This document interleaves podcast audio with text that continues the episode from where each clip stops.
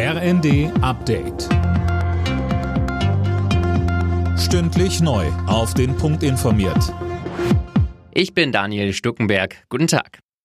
Deutschland wappnet sich für den Winter. Ab heute gelten strengere Vorschriften für Gasspeicher. Ziel ist ein Füllstand von 95 Prozent bis November. Vor dem Hintergrund wird auch weiter darüber diskutiert, ob die letzten drei AKW länger laufen sollen. Die Linke ist dagegen. Der energiepolitische Sprecher Lorenz Göster-Beutin sagte im ZDF, es geht wirklich um ein Prozent der Gasversorgung. Das heißt, die bestehenden Atomkraftwerke im Streckbetrieb könnten maximal ein Prozent des deutschen Gasbedarfs abdecken.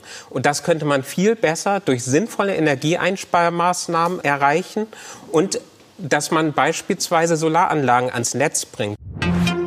Gut fünf Monate nach der russischen Invasion in der Ukraine rückt die Wiederaufnahme der ukrainischen Getreideexporte näher. Die Schiffe und die Häfen sind bereit, so die ukrainische Marine. Jetzt muss nur noch der genaue Seeweg festgelegt werden.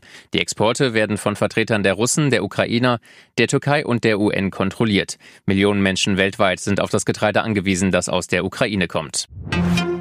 US-Präsident Biden und Chinas Staatschef Xi haben lange in Sachen Taiwan telefoniert. Peking hat die USA dabei vor einem Spiel mit dem Feuer gewarnt. Mehr von Tim Britztrup.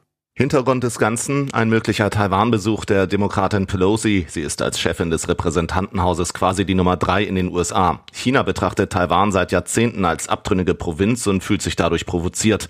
In dem als angespannt geschriebenen Gespräch hat Biden gesagt, dass sich an der Haltung der USA in der Sache nichts geändert habe.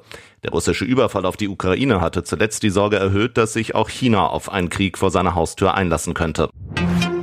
Nach dem Chaos der vergangenen Tage macht die Lufthansa ihren Kunden Hoffnung. 99 Prozent aller Ferienflüge in diesem Sommer sollen stattfinden. Das hat ein Manager der Augsburger Allgemein gesagt. Zuletzt waren wegen Personalmangel und eines Streiks etliche Flüge gestrichen worden. Alle Nachrichten auf rnd.de